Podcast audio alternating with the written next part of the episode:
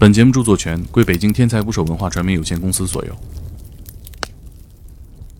首先成为一个自己喜欢的人，然后你得爱自己，然后才是孩子的妈妈啊，你老公的妻子，父母的女儿。你首先得是你自己，这一点很重要。我发现很多全职妈妈会失去自己。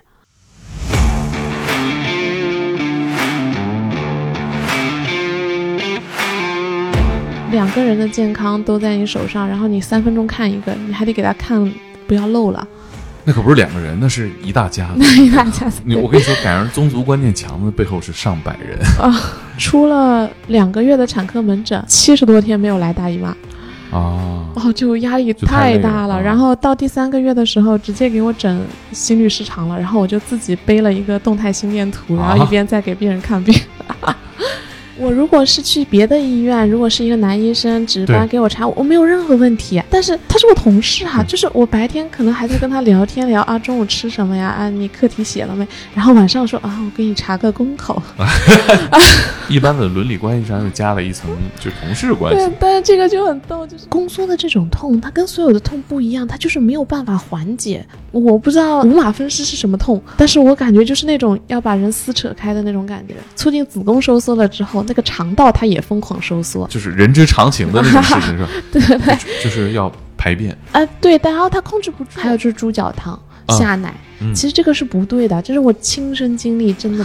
你你怎么会经历这个呢？你不应该经历这个 啊！我你在你们家没有这个话语权吗？哦，我真的，我跟鸡有仇，我就主任就喊我说：“你不要瞎想，你自己在大出血。”然后我自己又出了一千多的血。啊，那个时候我老公也是也是懵的，就是他签完产前的字进来，就看到我们家娃在抢救，看到我在大出血，但是怎么说呢？那我们一家人就都是生死之交了。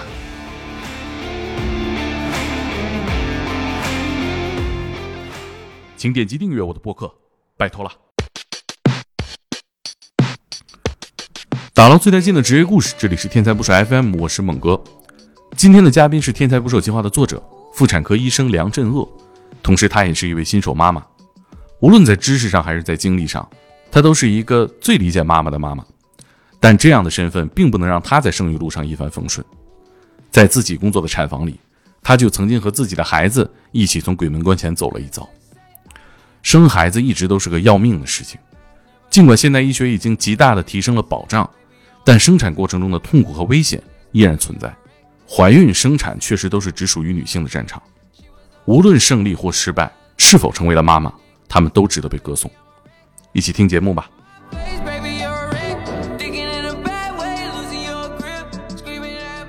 今天的嘉宾是我们天才捕手计划的作者梁振鄂。嗯，大家好，我是梁振鄂，天才的一个作者。我自己是一个妇产科医生，妇科和产科都待了一段时间嘛，但是相对来说。最牵动人心的可能还是产科的一些故事。刚刚还跟梁医生说，看到就是说 流眼泪啊，写的特别好。嗯，先给大家讲讲这个笔名吧，这个这么武侠的名字是吧？朕的这个恶是什么呢？主要是这样，就是我从实习以来吧，就一直会碰到很多奇奇怪怪的病例。当时就在想，就是需要把这个歪风邪气给它震一震，所以就取了这个名字。嗯，有的时候就是疾病就像一种特别原始的、纯粹的邪恶，你也不知道它为什么来，你掌控不了它。所以我理解你的镇的这个恶，就是这种其实这种厄运吧，这种疾病啊、意外啊。对。一方面是希望就是病人方面就是镇住这种邪气，因为如果是这种疑难病例啊什么，对于遇到的病人来说，可能相对于其他人就会嗯更难一些啊。另外一个就是对于我啊，我每天值夜班都要放放上我的苹果，然后镇住。如果谁敢在我夜班的时候放芒果、火龙果，那可能这个就不共戴天之仇了。苹果是平安，芒是繁忙是吗？对对对，火龙果是红红火火。红红火火不好吗？啊，不行不行，医院红红火火就说明就很忙啊，就有很多病人。你这个期待还是很朴素和善良的，是吧？其实你刚刚提到疑难杂症啊，嗯，跟我们讲讲你遇到的觉得最奇怪的。嗯，比如说我就写的第一个故事，就是从那个故事开始，我想要就是写写些这些故事给大家分享嘛。当时就是一个呃来就诊的一个小姑娘，然后。当时是觉得她是卵巢的肿瘤来住院的，但是因为手术术中就是我那个时候刚刚开始主刀嘛，然后可能经验，对对对，是我哦，第一个嗯自己主刀的手术，在手术台上的时候，进肚子了以后，我们做腹腔镜嘛，然后进去之后，正常来说，如果打开一个，当时是考虑是卵巢的畸胎瘤，打开这个囊肿应该会有一个包膜，就是像你把鸡蛋的那个硬壳剥开，它里面有一层膜把那个鸡蛋会包起来嘛，嗯但它没有，它切开以后就是像一一半一半的，就是有点像呃橘子这种。当时就感觉就很奇怪，然后就卵巢它并不长这它不会长这样，但是睾丸如果切开，它会长这样。啊，睾丸切开里面是一半一半的。就比较像这样子。哦，那那当时是已经在手术台上了。对对对，已经在手术台上了。然后病理就是它是快速冰冻的结果，但那个准确性它不是特别高嘛，一般在百分之七八十这样子。哦，那多久出结果？大概那个的话，术中半小时就会出结果，等于说切开就是在台上就会知道结果。啊、就是它外观是整一个都是一个女孩子，就是一个嗯正常的女孩子，但是她的基因型其实是一个男孩子的基因。啊，呃哪里有癌来着？原来是考虑是卵巢，但因为它其实是 XY，就是是一个哦男孩子嘛，所以它其实是一个没有发育出来的一个原始性腺。哦，就正常的话，男性的性腺就发育成睾丸，女性就发育成卵巢嘛。嗯但它因为有两性畸形，所以它就是个病变的一个性腺。等于说，呃，这个东西还不是卵巢，对对对，但是呢，又不是一个睾丸。啊，对它它在位置上也是长在正常卵巢的位置。啊、啊，但是它的那个嗯本质上面。它这种叫做单纯性性腺发育不全这种病人，他就是 Y 基因没有起到它该有的作用，嗯。所以它全套都发育成了女性。但是你外观不管怎么样，它都改变不了这个基因的本质嘛，所以说它也没有办法发育成卵巢。啊。但是因为当时考虑到他还太小了，那个时候他应该才十八岁吧，嗯。那你无论如何都会想要保留他的生育功能。嗯。啊，就是如果说，因为他的这个，呃，肿瘤本身的恶性程度是不高的，它虽然是一个恶性肿瘤，所以它是也是可以保留生育功能的嘛。所以当时的话是并没有说直接做了卵巢癌的根治，但是因为术后后面知道它基因型是不对的了，所以就只能把它两个性腺都要给它切掉，因为不然的话它会进继续会病恶变的。哦，等于说把所有有癌细胞的地方都切除掉。啊、就是如果说啊，如果说事前就知道他是呃一个男性的基因型的话，就是应该直接就把两个性腺都切掉的，因为它呃睾丸的话，它需要在一个比比较凉快的地方嘛，它需要下降到体外啊、哦，这样它才不会病变。他如果就算是一个正常的男性，他的睾丸没有下降，他一直在肚子里，他长年累月他也是要癌变的啊，啊，他这个温度它对，需需要要散热。对对对，嗯啊、所以男同胞们尽量就少穿一点那种紧身牛仔裤，不要捂着他们。散热不好，容易出大事儿，是吧？对，睾丸癌是吗？相当的可怕。看起来比较像好的那一部分，我们是给他留下的。嗯但是因为后面知道他是嗯基因型不对了之后，那这个就一定得切掉，所以就后面还是二次手术了。如果说现在再回过头让我再碰到这个这种情况的话，肯定考虑的就会比较全面。所以一直来说，我觉得我对他还是有一些愧疚的。嗯，就是其实这个情况我是跟他讲了，就是呃，如果怎么样，我们有可能能避免他。然后我也跟他说了，其实就是我自己的这个这这些愧疚啊，这种。怎么展开这个对话的？因为在我看来挺难的。呃，其实是过了好长一段时间，因为我刚开始的时候，我也不知道他对这件事情怎么想的嘛。那我觉得其实从，呃，你说从医疗的角度上面有多大的过错，我觉得可能也不太有。但是，因为那个时候我自己也刚主刀，其实我还是自己心里的压力还是挺大的，就有时候可能心理上那个坎过不去，所以我自己加了他微信，然后呃平时可能就是多关心一下他的生活啊。呃，学习啊这种，他爸妈是农村的嘛，相对来说对他的这方面的指导会比较少。这个基因型，然后又做了这个手术，然后又是恶性肿瘤，对于一个十八岁刚刚成年的小姑娘来说是很难接受的。嗯 然后我就想，如果他家里人没办法给他太多的支持的话，我觉得可能我作为医生，至少在专业上啊，给他一些建议。了解了比较多了之后，然后我跟他说，那我觉得这个事情，嗯，我还是想让他自己能知道。然后，其实今年是我跟他认识的第五年，嗯大学毕业，刚刚在读研一。啊，他大学毕业的时候，他就很纠结，说想要回老家那边去工作。我就跟他说，我建议他还是尽量能留在大城市。然后我说，你如果本科毕业不好找工作的话，尽量看看能不能考研，然后留下来。我说也不是说，呃，回去不好或者怎么样。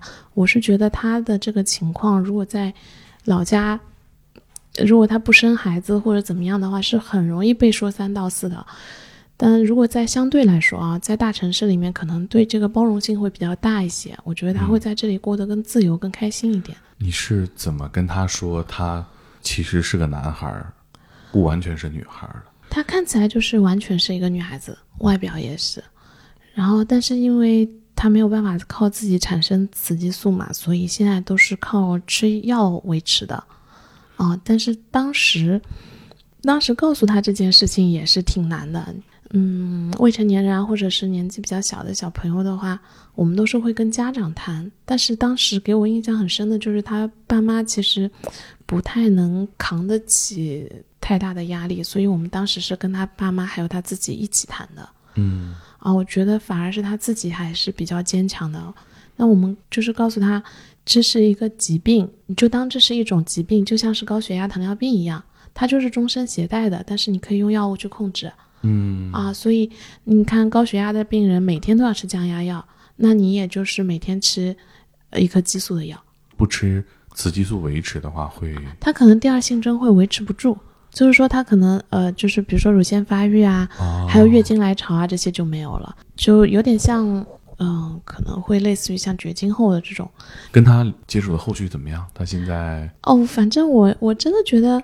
反正他是我可能从医以来关系最好的一个患者，基本上就是真的是挺好的朋友，就是他什么事情都会来跟我分享，啊，包括他上大学的时候，哎，整天的体育就不合格，我然后我有时候就会说，你这肌肉不不应该这么不发达呀，他就你这个梗一般人都不知道，属于你们俩内部梗了。那对，然后比如说他。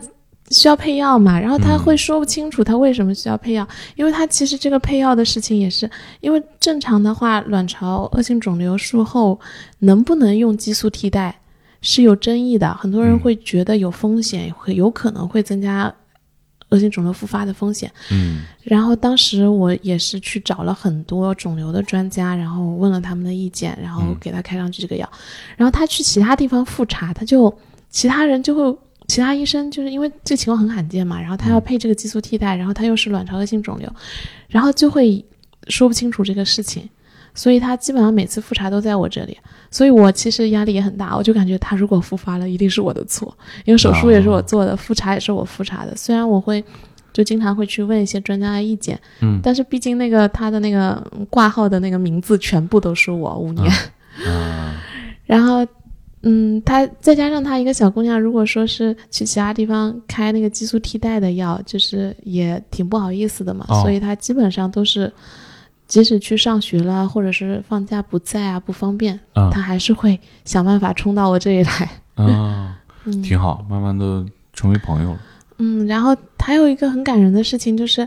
他大学有一门课是讲心理还是什么的，然后当时老师给他留了一个作业，说你要写一封信，写给你最想感激的人。啊，然后当时他就嗯发了照片，他写的是我，然后写了两页，然后啊我就觉得，嗯，真心换真心吧。嗯，呃，也是后面比如说他那个考研不是很顺利嘛，然后包括他没跑没。呃，第一志愿没考上要调剂啊，各种事情，然后也想办法，嗯，鼓励他，然后看看能不能帮上忙。最开心的事情就是还有两个月就要到五年了，我终于放松了，因为如果恶性肿瘤五年没有复发，就等于临床治愈了。哦，所以我时间记得很清楚。你你这其实是在心理上给你判了个五年缓刑，就是你这五年就是表现结果良好，其实是对你的一个一种心理上解脱吧。对，不然你老当个事儿是吧？对，挺好的，其实就是没啥事儿了，是吧？呃，我让他这次放假回来要再来跟我这边全面复查一遍，然后完了之后后面就每年复查一次就可以了，就可以当做体检一样了。是是，哎，真好。我我其实觉得那个故事开头看着挺揪心，但看到结尾还是挺欣慰的。我其实挺想问问你产科的故事啊。嗯，产科压力真的太大了。我第一啊，我第一个月去产科，就给我分到了产科门诊。一个是产检的人特别多，一天可能要看七八十个号，然后你得迅速的过号，然后我又觉得压力就是风险特别大，因为我就怕漏过什么，然后两个两个人的健康都在你手上，然后你三分钟看一个，你还得给他看，不要漏了。对对，当时那可不是两个人，那是一大家子。那一大家子 你我跟你说，赶上宗族观念强的背后是上百人。啊然后嗯当时我特特别逗，就是我出了两个月的产科门诊，七十多天没有来大姨妈，啊，哦，就压力太大了。啊然后到第三个月的时候，直接给我诊心律失常了，然后我就自己背了一个动态心电图，然后啊一边在给病人看病。是不是门诊的大夫跟病人相处，那也是专业能力的一部分啊？嗯嗯，因为人这么多嘛，那不然看不完，人家排队很久也不行。但是你看的不仔细，给他漏掉了，那也不行。所以怎么权衡这个？还有就是让大家尽量能满意。其实我参与这个过程当中啊，嗯我觉得产检每一次都特别忐忑，就跟开庭一样。我也认识很多孕妇朋友嘛，也是他们就觉得每次产检就像过关斩将一样。对呀、就比如说是十二周做 NT 超声，他们觉得啊这个过了一关过了。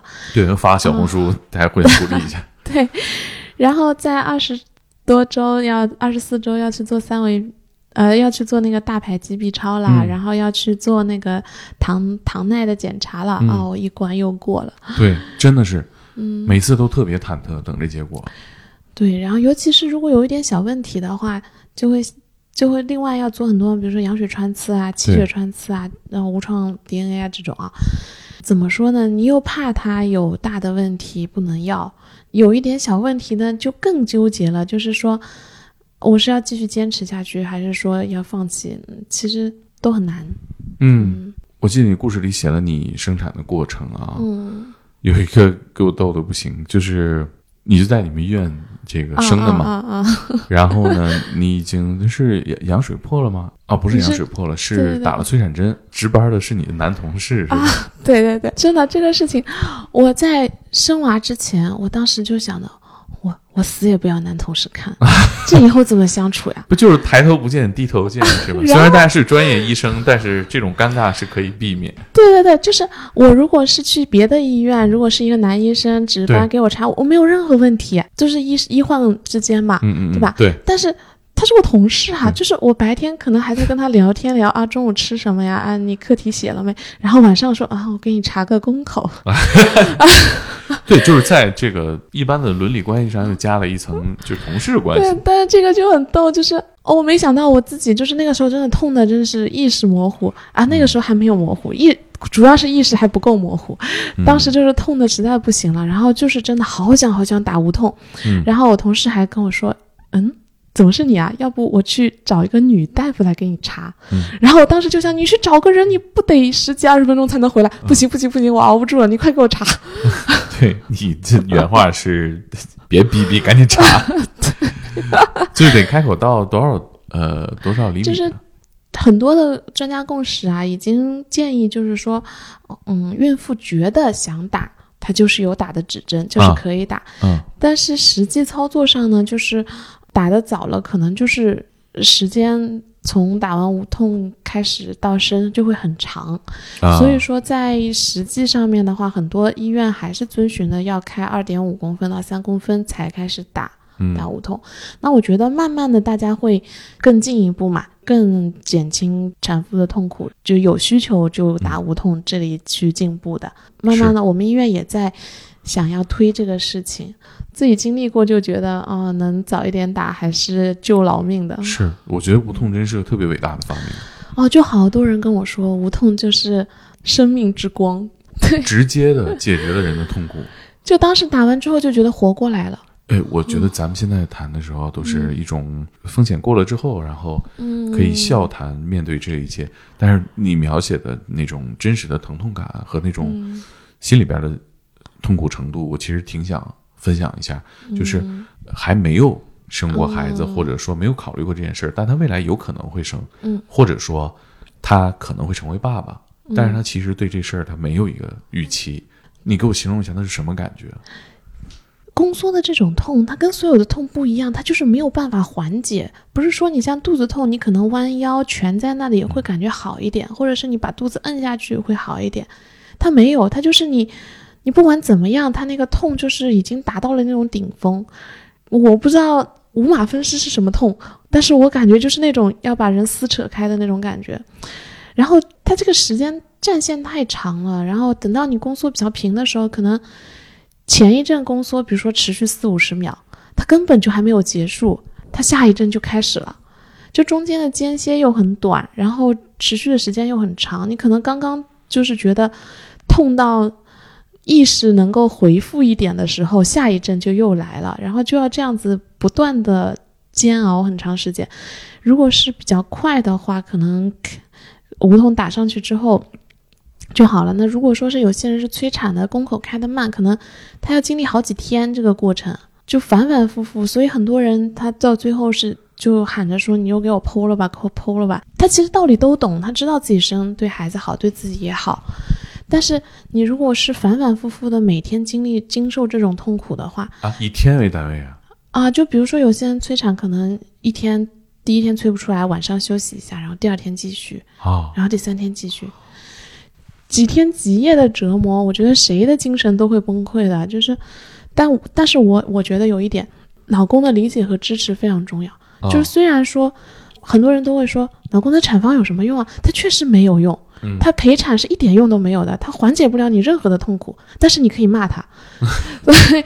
然后还有就是他他跟你共情，他将来就是你回忆这一段的时候有他的参与，还有就是他对你的那种照顾，其实是可以。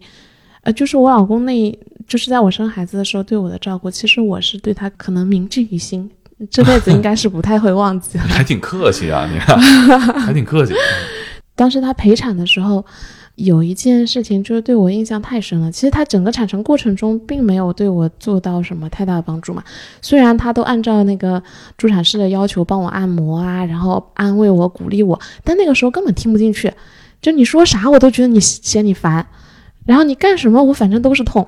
嗯，但是等我就是生完了之后，因为我当时产后还大出血了嘛，用了好多的促进宫缩的药，嗯，为了止血。呃，促进宫缩，它子宫是平滑肌，它肠道也是平滑肌。促进子宫收缩了之后，那个肠道它也疯狂收缩，可想而知，它肠道在疯狂收缩的时候就会发生什么。就是就是就是就是就是就是人之常情的那种事情是吧？对对对，就就是要排便。啊，对，但然后它控制不住。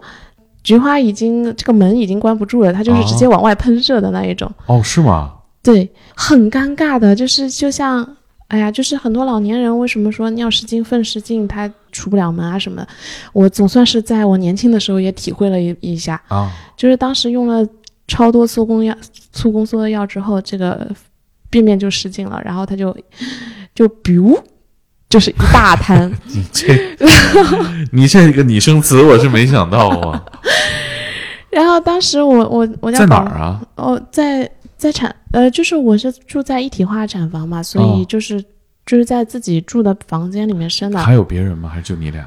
呃，就我们俩哦，那然后还好一点。生生完之后，刚开始是只有我们俩，哦，然后因为宝宝送去抢救了，大家都哦去忙这个事情去了嘛，然后然后一摊，然后我老公就。我当时我自己都嫌弃的不行，因为我怎么会控制不住呢？因为你没有办法啊想象你自己有一天会控制不住这种最基础的东西。这个太羞耻。对，然后然后我在觉得在在床上还是在在在床上，因为我根本起不来，然哦，后出了一千多的血，然后 一千多血意味着什么？啊、人总共就只有五千的血。我血色素术前是一百二，第二天复查是七十，也就是说出了、嗯，残血了，就是相当于掉了将近一半儿。对对，所以其实可能实际上都不止一那你，人是不是都白了呀？可能是吧？因为当时我也看不着我自己呀、顾不上了是吧？啊，然后然后当时就是自己都很嫌弃，但是我老公就是完全没有，就是一点犹豫，就是说啊你怎么这么怎么回事啊什么的。没笑。他他对他就赶紧来帮我嗯。收拾，收拾完赶紧给我垫上一张新的，他就怕，因为我当时伤口什么都、嗯。都还那个新鲜的嘛，他就怕我感染啊什么的，就哦，赶紧给我、赶紧给我擦干净啊消毒，还没有弄完呢，马上第二摊，然后他又赶紧再收拾，然后我后面就觉得啊，实在是太太羞耻了，然后我就跟他说，我觉得我还好一点了，我想我自己起来去厕所吧。啊。他就死摁着我不让我起来，他拗不过我嘛，我就说你扶着我，我应该可以的。然后我就起来，当时走的第一步我就觉得好晕好晕，就从来没有感受过这种虚弱。没血了，对，当时当时我就觉得再走两步我就到厕所了，我总不可能两步都坚持不到吧。然后我迈出第二步的时候，我就失去意识了。哦然后就直就直接就失去意识了，我什么都不知道。等我再有意识的时候，就是呃，我老公努力的拖着我上半身，然后我下半身就倒在地上，然后地上又是一新鲜的一滩，然后他身 身上也是一滩，然后我就，哎呀，然后我老公当时哦，我真的就超嫌弃我自己，他、哎他就一直想努力地把我抱起来，根本就没有顾上我身上就有多脏，然后把他身上都搞得全是脏兮兮的。哦，哎，当时我还没顾得上感动呢，护士听到我就摔倒的声音哎就进来了。呀哎呀，都是同事啊，哦，然后当时我就天呐，哎呀，我就想完了完了，明天上头条了，完了完了完了完了完了。哎呀，那等你缓过来，我觉得办公室里面就是充满了快活的空气。这 专业医护人员那个时候肯定是不会呃见少见多怪，对吧？不不不，当时他也愣住了。哦他也没见过就就我看着他，他看着我，我们俩都愣住了。这个想帮把手，可能也稍微有点没反应过来，是吧？嗯，他也不知道从何帮起。对，后来怎么收场的？啊，后后来就我老公把我拎回床上躺着，不许我动了嘛。然后，然后他他自己跟阿姨借了拖把什么，给他收拾干净了。实在是不好意思让阿姨来收拾这个，毕竟阿姨也认识嘛。哎呀，你这个，嗯，那后来实际上大家要跟你开玩笑说这事儿吗？后来我就发现了，就是你不要让人家在背后说你，你就主动说。哎，你只要自黑黑到了一定程度，别人就黑不了你了。哎呦我天！还也是你心态好，一般人别学啊！你心态要没这么好，千万别学这个，会更委屈。哦，我觉得你内心太强大了。老公在这个时候，说实话，我觉得千万不能多说话，是做别的事情啊。啊，真的，当时，呃，我另外因为有一个认识的人，他、我认识的是那个呃女方嘛，然后她就跟我说，她记仇她老公一辈子的事情，就因为在产房，她宝宝呃生出来的时候，然后呃就生的时候应该还没有生出来，然后当时她就说说了句，哎呀，好恶心呀，啊然后她这件事情，她就记她就觉得她要记仇一辈子。他哦，他是说什么恶心？因为生孩子的时候，他的用力的方式其实是跟呃便便的用力方式是一样的，就是嗯。我们经常在产房说一句话，就是你把大便解出来了，哦。你这个力气就用对了。啊啊，所以经常生着生着就是娃和便便是同步的，哦，所以他可他就说就哎呀好恶心啊，然后哦。就是你在这种时候说这种话。那个时候其实是就是产妇她心里最脆弱、最需要人关心的时候，就是你可能无心的一句话，她就受伤会很厉害。所以，所以说就是老公如果帮不上什么忙，也千万不能帮倒忙。对对，这个时候千万要千万要做个人。我跟你说，这种事儿真的要记一辈子，对，你要是这个时候说他恶心，小心老了你坐在轮椅上，他给你 给你恶心到底。推推到广场上，看着你，让你看着他跟其他老头跳舞。我天！呃，实际上在你的观察里边儿，是像大家想象一样吗？就是产妇往往缺少关心，然后大家更关心孩子啊，然后产妇会可能网现在网上这种宣传啊，这种也做的多了啊，我感觉会怎么宣传呢？就是要关注孕妇啊，然后嗯，还有就是很多那种呃吐槽型的啊，就说啊，宝宝和孕妇一起推出来，先冲上去抱宝宝的肯定是婆婆啊什么的。那其实也并不一定，嗯，都是婆婆干的嘛。那婆婆就会更注意这一点。嗯，我那个环节我谁都没抱，因为是我我我推床去那个产房到病房嘛，所以不允许我报，嗯，就没有那个困扰。但是后来出院的时候，嗯是我是吧赶紧把孩子接过来，因为总得有人抱。啊，对对对，但其实就是说，嗯，其实也不是说非要怎么样一个流程啊，这个不是一个流程化的东西，我觉得其实就是是你心理上更关心谁是是比较能感受到的。啊，嗯，肯定是两个都会很关心嘛，一个是你老婆，一个是你孩子，你怎么可能说啊？有些之所以被吐槽，就是觉得你太过分了，可能就是，呃，产妇自己躺在那里，嗯，比如说要喝口水啊什么的，她也她够不着，她上厕所没人扶，然后你就就顾着去逗孩子啊，陪孩子去洗澡啊什么的，就就这种可能就有点过了。当然，产妇这么艰艰辛的时候，你是要担起照顾孩子的责任的，啊那不然谁照顾呢？嗯，是，所以我觉得这个尺度可能对是比较细微。有几句，比如说死亡发言，就是说，哎呀，你怎么没有奶？你看饿的孩子一直哭啊，这种就是死亡发言。啊，对啊，这个肯定是怎么想都不太对哈。嗯，我跟你说，这种其实你要你一听就不对。其实有一种，我觉得可能听着可能没有那么不对，但实际上杀伤力很大啊，或者他可能不是一种指责啊，但实际上会明白了，就把这个事儿抛给你，变成了好像说的是对孩子饿着了，是因为你身体不行。对对对，哎，这一点真的是我，我其实很也也挺想说这个，就是我自己坐月子的时候啊，我觉得我嗯是一个挺开朗的人啊，平时，但是我月子的时候，他就是控制不住自己的情绪啊，我就觉得真的产后抑郁，它不是作不作的问题，它就是一个激激素代谢的问题，对，它真真的很难很难控制，是，就包括我明白，其实我家里人他只是关心我啊，甚至说。家里人其实是关心的话，他可能听在他耳朵里会不一样，但我觉得这个可能只能互相包容吧。啊，我我想说，就是我自己的一个事情，就是我有一天下午，就是突然觉得自己特别特别难受，然后也没有什么事情，也没有人招我惹我了，我就是把自己关在房间里，我也不想见宝宝，然后我就一直哭，一直哭，哭了两三个小时。我我婆婆还有月嫂都在嘛，他们也。就是也没有办法哄我，然后我就给我老公发了一条微信，我说：“我说我太难受了，我感觉我想跳楼。”然后我老公就就就就吓着了，然后赶紧说：“你快看看你想买什么，快快去买一点。”然后买了吗？呃，买了。然后 这天你，然后真真的这好管用啊！哎，我这别别别别别你别买买东西管用，不是要跳楼管用啊！对对对，就是就他。瞬间就转移了我注意，他当时就说：“哎，你你你好像说你你之前好像说你想买一个什么来着？你快去看一看，挑一挑。”哦，然后实际买了什么呢？哦，我买了个金的手链啊。我说我之前看了觉得有点贵，嗯，然后他说不贵不贵，你快去 看，你你就你就买。这时候只要信用卡透得出来，没有贵东西。然后然后当时我就去下了个单，下完单之后，我老公就从单位冲回家了。嗯，然后当时他就说啊，我不去上班了，今天下午就陪我。嗯啊，然后我我哎就好了。哎，你们对坐月子有有有有建议吗？就是说产妇问你说我可不可以这样？你你们哦有有有有要科学。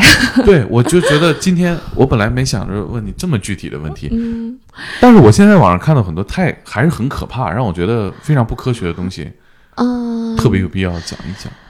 啊，我我觉得有一点啊，就是你说。啊，哎呀，太多点了，好像。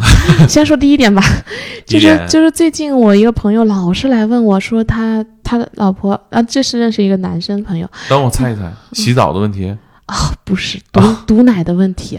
毒奶，他就老跟我说他老婆三天两头毒奶，三天两头毒奶，就堵住了，堵住了，然后就发烧嘛，然后就很啊，这真的是很难受。所有喂过奶的人一定都能理解这个痛苦。然后。我就后面我就问他怎么会这么堵呀？然后我说你平时都吃什么？他就说哦，我我我们每天炖一锅鸡汤。我说那能不堵吗？你天天给他喝那么油，就是很多家里人会觉得就是说喝鸡汤补身体嘛。啊，还有就是猪脚汤下奶，其实这个是不对的，就是我亲身经历，真的。你。你怎么会经历这个呢？你不应该经历这个 啊！你在你们家没有这个话语权吗？哦，我真的，我跟鸡有仇，我就是 我现在看到鸡我就有仇。其实就是我，我婆婆其实。挺挺科学了已经，但他他给我炖鸡汤，他会把油撇掉，然后就是给我喝清汤。就咱们中餐选择其实不多，就到这个环节的时候，你一定要知道补充营养的是鸡肉，对，它永远不是汤。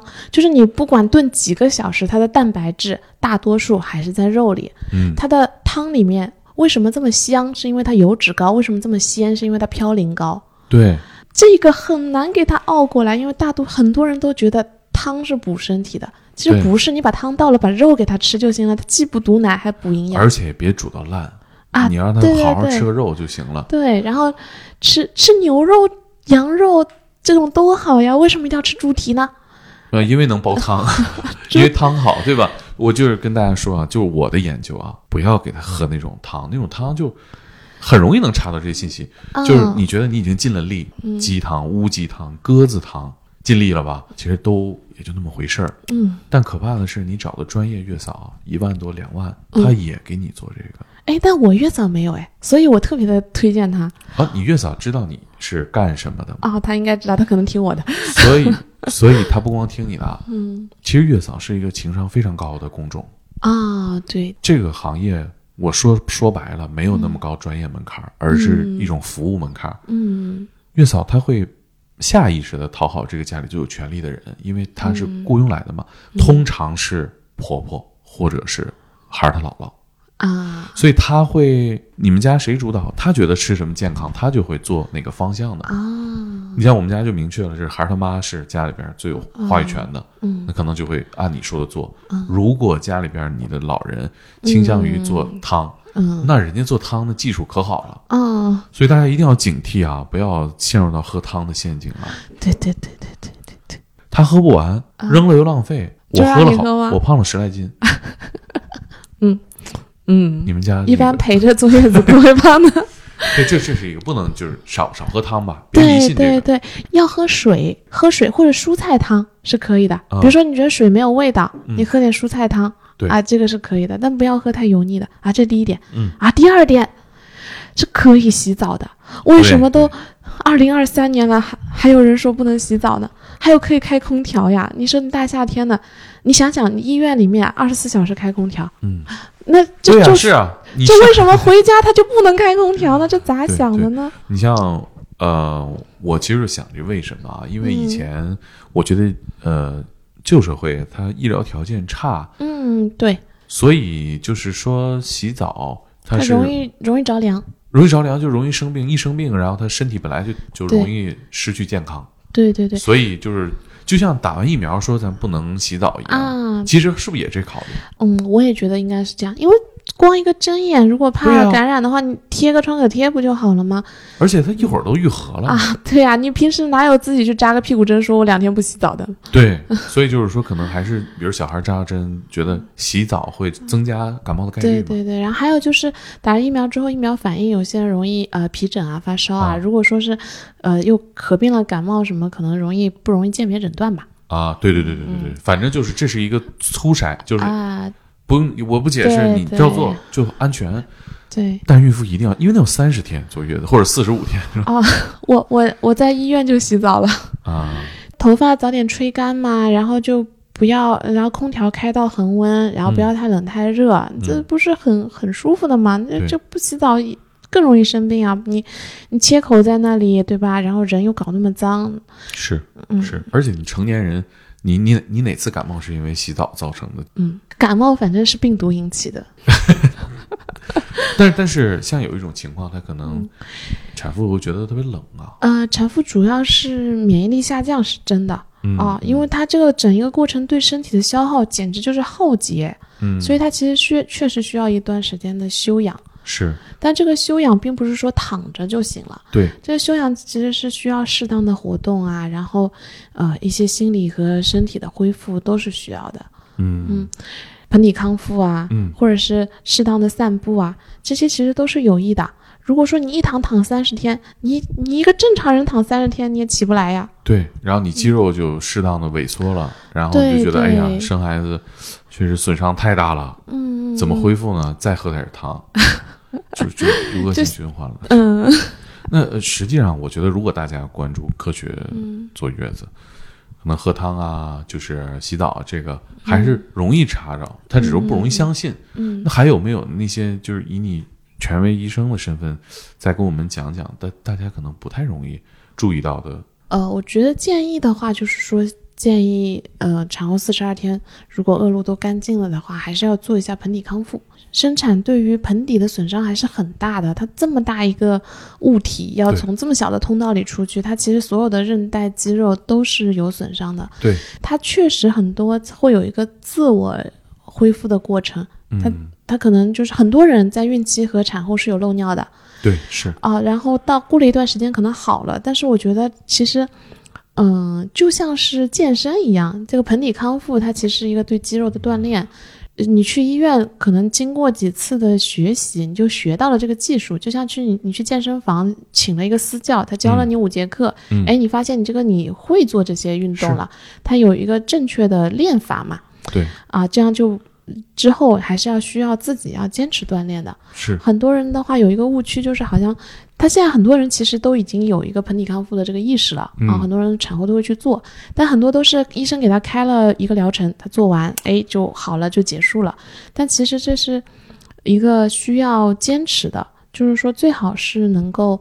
呃，自己每天都能够做一做，这个的话还很需要家里人的支持，因为娃很小嘛，然后妈妈去做盆底康复了，然后宝宝丢在家里，嗯，那很多人是因为就是娃没有办法，没有人带，所以中途就放弃了。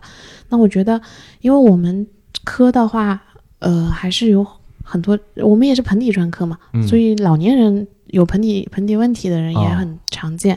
那我觉得，如果说是能够早一点，就是自己开始盆底功能的康复啊、锻炼啊，对于将来年老了之后，哎，减轻这些疾病的发生风险，肯定还是有有作用的。嗯，但我觉得光靠你去医院，比如说做一个礼拜啊，做半个月啊，这样肯定是不够的。嗯嗯嗯，是，我觉得。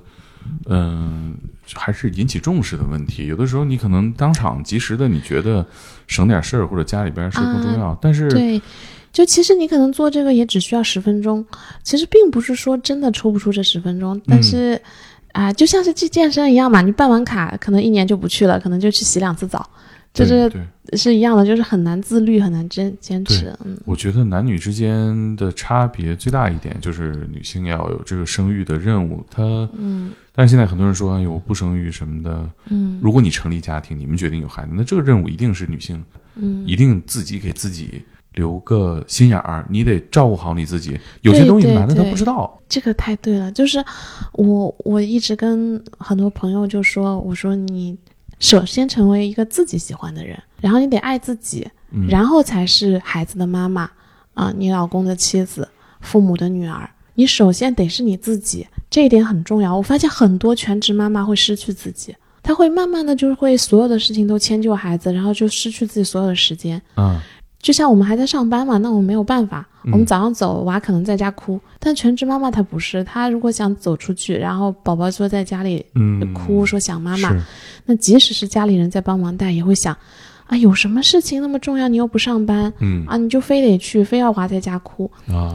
但我所以这时候就要坚决，自己的事儿该出门就得出门，对，还是得找回自己。因为一方面就会想要，嗯，我要对宝宝好；一方面情绪崩溃的时候又很容易对宝宝发脾气。啊，这个真的很难。对，嗯，你得这么想：如果你是全职的，那这个家庭你就是 CEO。嗯，你可以来决定家里的事儿。你不是不跟我商量咱们买什么吗？那对不起，那你不商量，那我就我决定买什么，你就没有资格投票，那你放弃了嘛，对吧？对对对，我觉得最好的一种相处方式就是。谁来做这件事情，就听谁的。对，而且我我特别想跟大家分享一点，就是不要让任何一个家务活处于真空地带，不要让很多活滑向母亲啊。对，这个我跟我老公是这样的，就是我们俩都不算很勤快嘛，就是我们怎么这么谦虚？然后我我们家里还是比较乱的，然后我我们俩是这样，就是说，呃，他如果。呃，愿意做就他做，我愿意做就我们做。如果我们俩都不愿意做，就找阿姨做。哎，这样就没有矛盾了。嗯，对，是为什么不要真空？对，就是如果两个人都很累，都需要休息的时候，一个是家里乱个一两天，其实也没事。等到休息休息缓过来，我们俩在一起把它整理好嘛。是一方面是，如果不是说经济上就是确实有困难的话，那偶尔的啊偷偷懒，然后让别人来搞一下卫生，也没有太大问题嘛。对。就是如果这个活儿是我们没有商量谁来做，偶尔你做一下，我做一下是 OK 的。嗯但如果它是个日常的活儿，啊，千万别默认它是谁的，对对，对就说清楚是吧？爸爸得找到在这个育儿的过程中他能做什么，可能这个就是女性不得不做出的一个嗯取舍吧。就是你如果呃事业上想要不停顿的继续往上冲的话，肯定只能牺牲陪伴宝宝的时间。那你如果想多陪陪他，你肯定事业就得缓几年。每个家庭的实际情况不一样，嗯但我我其实觉得咱们这期呃聊了很多关于呃妈妈要面对的情况，嗯，应该是没有人比你更爱自己，这样才对。对对嗯，生孩子是一个对女性来说是一个，对很很大的挑战。从对她出生的那一刻，你们就是生死之交。对，你可以跟我们分享一个这个产房里面的惊心动魄的瞬间吗？啊、那我讲那个吧，嗯就是我说我经常会碰到一些疑难杂症嘛，就是我同期一起进来的呃同事，然后跟我一起在产科轮转，我们一起待了一年左右吧的时候，然后他还跟我说，呃，胎盘早剥这个病好好罕见啊，我都没有碰到过。我说啊，不会吧？我好像一两个月就会碰到一个，所以我就想讲一个这个吧，就是胎盘早剥是一个很很急的一个病，就是说宝宝还在肚子里，但是胎盘剥离了哦，啊。胎盘是给宝宝和母体之间连通的关键嘛，胎盘剥离了之后，如果严重的话，它就瞬间就失去了养供了，而且它还会出血。然后胎盘早剥，如果说处理的不及时或者是比较严重的话，对于小孩子来说肯定就胎死宫内，对于嗯大人来来说，它会引起那个凝血功能障碍，也是要命的。大出血啊，对对对，那我讲那个我在急诊遇到的那个吧。嗯啊，我自己出急诊的时候，有一个孕妇就是来逛街的，然后逛着逛着就有点肚子痛，正好在医院哎旁边儿。这不巧了吗？然后就来了急诊。当时她刚来的时候，其实痛的没有那么厉害，是护士量了个血压，血压高嗯，啊，所以就。排的比较前面，因为我们是有那个急诊分诊的嘛，嗯就是急的人会直接到前面去就诊，嗯然后他就先进来了。我还在看前一个患者，然后护士先给他做一些准备啊，然后听胎心这种，胎心就一直找不到，就一直是九十几的这个心跳。嗯，那我们一般就认为九十几的这个心跳应该是妈妈的，从肚子上其实也是可以听到妈妈的心跳的，以为是没有找到胎心的位置啊。然后后面就是这个心率还在慢慢的有点往下掉，那我就觉得不对了，因为他他他妈妈其实还蛮紧张的啊。那照道理的话，如果是他妈妈的心跳肯定是往上涨的，他怎么会往下掉？所以我就赶紧过去过去看，然后就怎么找都感觉这个就是胎心。嗯，但是他因为不是在我们医院常规产检的，他产检本也没带人家来逛街的，什么检查都没有，血压高，肚子痛，胎心往下掉。当时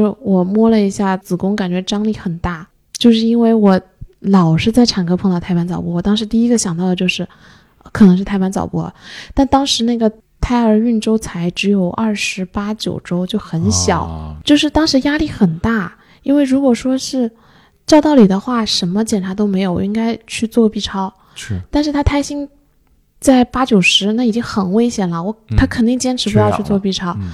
然后我当时就，呃，其实是应该要汇报我们急诊的二换，啊，然后再看二换什么指示再说。我当时觉得来不及了，嗯我就直接问这个病人会收到哪个科，嗯然后他们告诉我该轮到哪个科收了，我就直接给那个科的科主任打的电话，跟他说，我说我觉得他胎盘早剥，然后胎心一直在往下掉，但是什么检查都没有。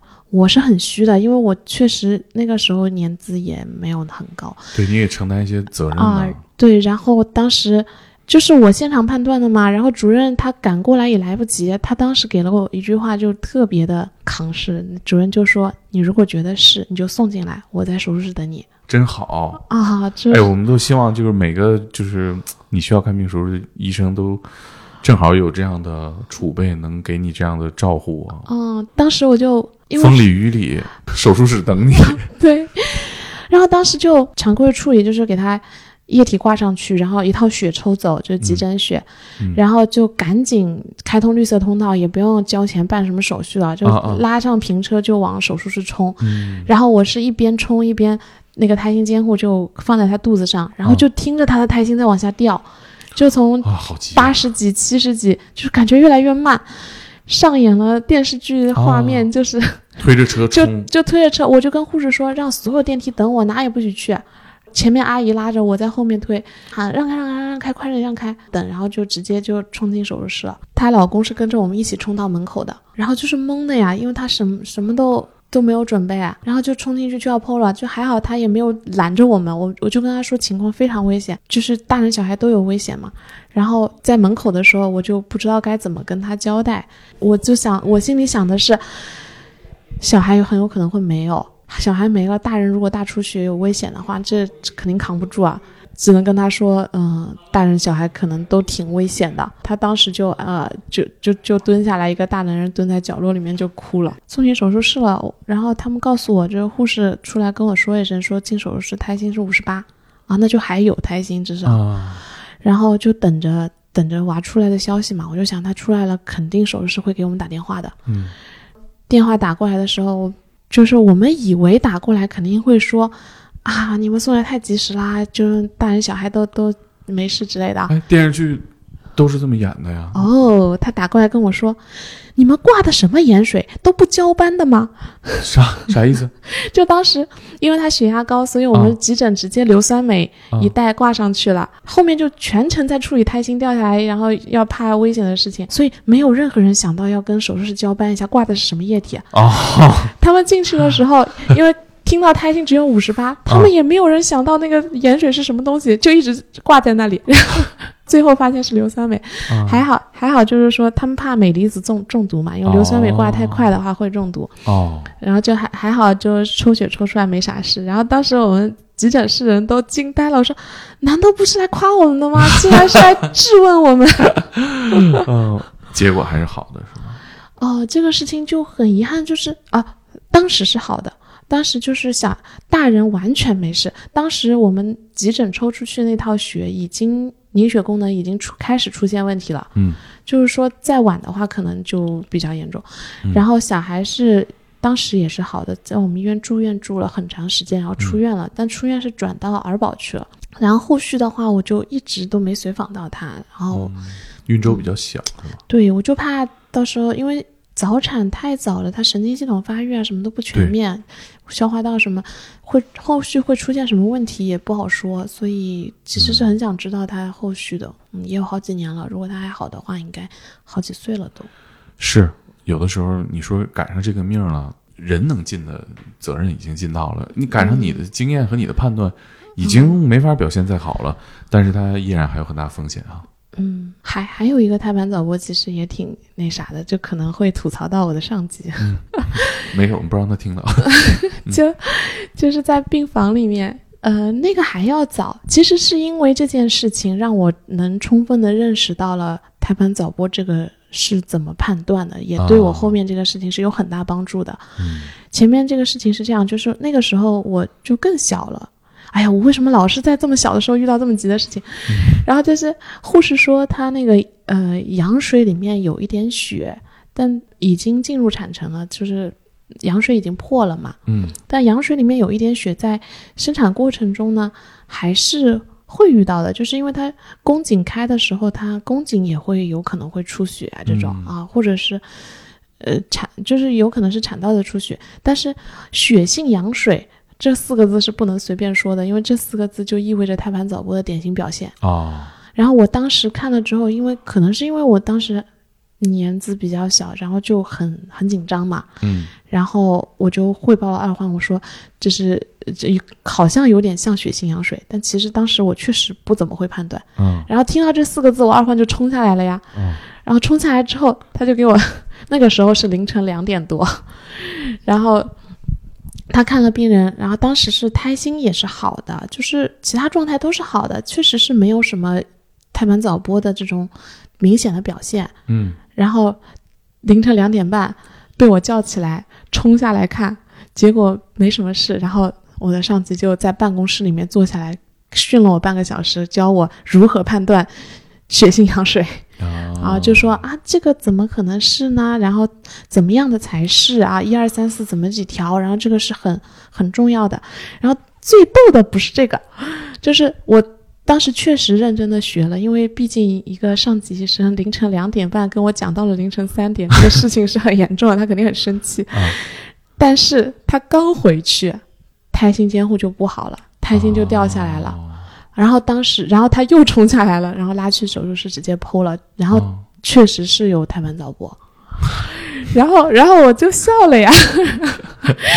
然后第二压力来到他这边，第二天，我就想，嗯，他要怎么跟我说呢？第二天，他默默的给我发了条微信，写着是“胎盘早剥，真是千变万化呀。哎，我说真是，要不医生这种是终生学习的职业呢？”对，当时跟我讲了那个半个小时，我真的受益非常多，因为我去就印象特别深，就什么是血性羊水，什么是胎盘早剥，嗯要怎么处理的流程，这也是为后面能够判断出来，我觉得是是是有很大的关系。我觉得还是挺可爱。这领导他嗯这个生气的表达方式是把这知识给你讲透。对，他就你不让我睡，我就不睡了，我给你讲明白。对啊，就真的是这些精神挺可贵的。嗯，我就是听完我踏实多了。我我们有时候觉得到这个妇产医院或者妇产科再凶一点儿什么的，有的时候就是很紧急啊，来不及啊、说。确实，产科急起来的时候，真的什么谈话沟通技巧都对对对都是没有的。包括我自己家宝宝当时要拉产前的时候，字是没有签完的，就是因为我们现在签字内容真的很多，就是因为医患矛盾的问题。签合同一样，好几页是吧？哦，不止好几页，十哦几页哦，是吗？啊、就是十几张纸，分别不同的类型，可能都要要签可能位置还。都不一样，对吧？对，然后当时呃拉产前的话，确是没有签那么多，但是因为要要谈话要哦讲内容嘛，讲的过程中其实哦主任已经拉了，然后一把就出来了。但如果不是这么快，哎你的宝宝也是在你的那个还没生出来的时候，已经就是胎心已经不行了，对对是吧？对对，他当时其实还蛮他他好惨，他真的好惨。当然他现在好好的啊，听众朋友们，对对对正在家里等妈妈回家。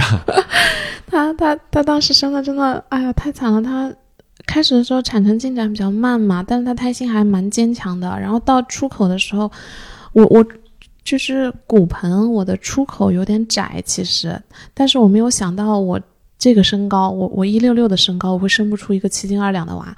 嗯当时出口。评估的时候就跟我说了，有点偏窄，可能会有点辛苦，但我没有想到会这么危险。嗯，当时就是胎心已经降得很低了，然后恢复的也不好，所以紧急拉产前，而且主任技术特别好，就是字都没签完就已经产前要往外拉了嘛，就说明这个速度。伸进去一个钳子夹孩子啊脑袋对拽出来，对吧？对对对对，就是一把大钳子，然后把他脑袋扣住往外拉。特别可怜的是头出来了，肩膀又卡住了，啊，所以他又他又艰难产。就艰哦难产是一个非常非常危险的一个事情，因为你没有回头路。你如果生不下来可以转剖，但是艰难产只能出来，因为你退不回去了。就是得把，有的时候会把，就是你想尽任何办法让他出来，不管是孩子断骨头还是大人断骨头，反正他一定得出来。卡住肩膀的时候，脐带的血供基本上是中断的，就是说你如果耽误个三五分钟，可能这个娃就就就很危险了。那那当时能有的选吗？是断孩子锁骨，还是断你的骨啊盆，呃，我没有那么惨，我按压了一下出来了。还是努努力实现了？呃，就是第一步的话，它就是屈大腿，然后按压。嗯，哦、就是在第一步的时候给它摁出来了。反正就是如果说比较严重的那种，很有可能就宝宝锁骨断啦，或者是嗯臂丛神经损伤啦，啊、或者是大人耻骨联合损伤了这种。呃，当时心跳怎么样？哦，出来的时候，出来的时候根本就，我们有一个叫做呃新生儿的出生的一个评分，它满分是十分，嗯，它如果三分以下就叫苍白窒息，就是是非常非常危险的，就是我们每一个苍白窒息的新生儿都是要拿出来讨论的，为什么？真的苍白了。对它，它出来的时候又紫，哎，主要还是紫，它可能还没有到这么严重，它是没有呼吸的，啊，然后整个人是软的，就别说哭了，他就是一点动静都没有，然后整个手脚都是耷拉下来的，然后可能就只有心跳。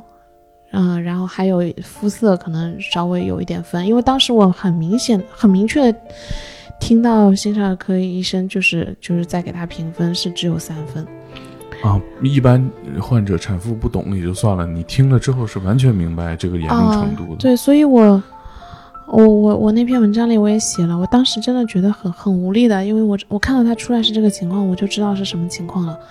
就是说我那个生之前嘛，然后我呃我老公的奶奶她是信佛的，她就跟我说，她说她已经帮我求过菩萨了，说你如果觉得痛啊，你就念阿弥陀佛，然后菩萨就会保佑你不痛的。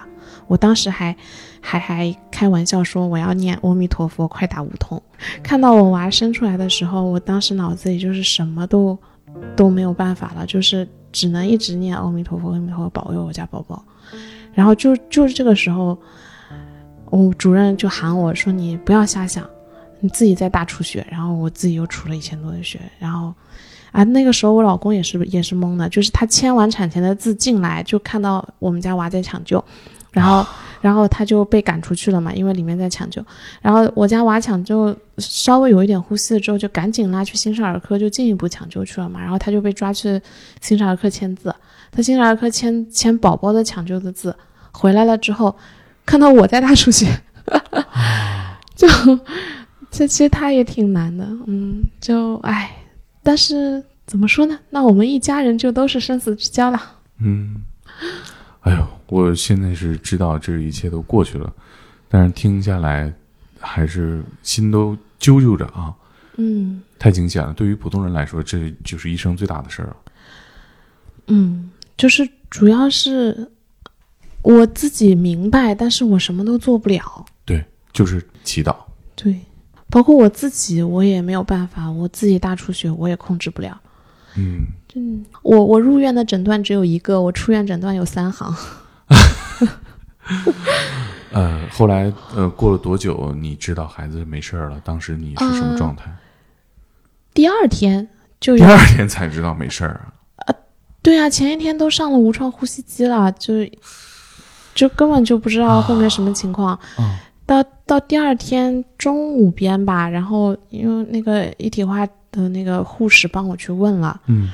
说宝宝情况好像稳定下来了，基本上可以转回普通病房。他他住在新生儿 ICU 啊，啊，然后可以转回普通的新生儿科病房了。那我想差不多就还好了，嗯。然后我去看他了吗？但是我下不了地啊，我自己还就是我因为出血嘛，然后我还插了导尿管，还阴道填塞纱布，简直是痛痛不欲生啊！就是我生的时候打完无痛还好，我最后生完那两天躺在床上就真的是痛不欲生，然后。好不容易就是熬到能下床了，我去看他，然后他就，哎，他就身上好多管子，然后还下着胃管，然后手上脚上都打着留置针，然后因为抽血，小宝宝的血很难抽嘛，然后他因为情况这么重，就抽了好多次血，然后他手上就有好多乌青，小脚上也都是乌青，哎，但是，嗯，但是还好，就是，嗯，新生儿科他们。还照顾的还挺好的，嗯嗯，赶紧看看手机墙纸缓解一下，把这个回忆带出来。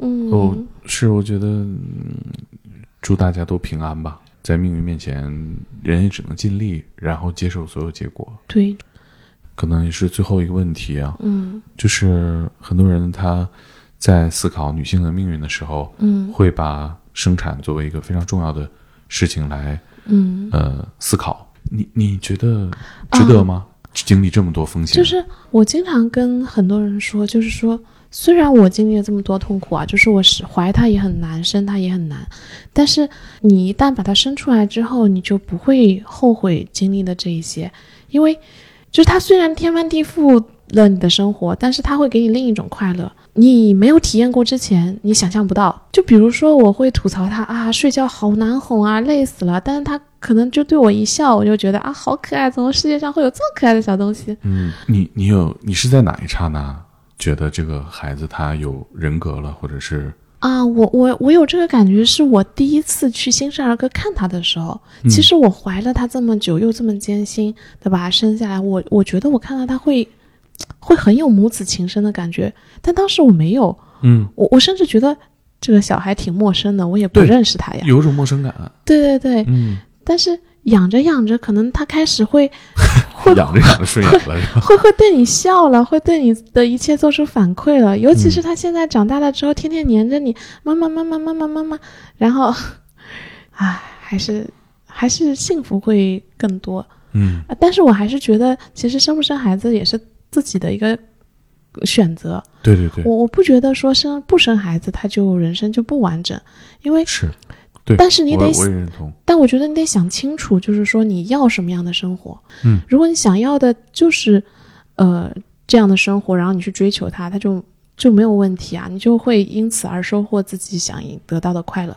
嗯，然后如果遇到挫折，因为那是你想追求的东西，你也会努力的去克服。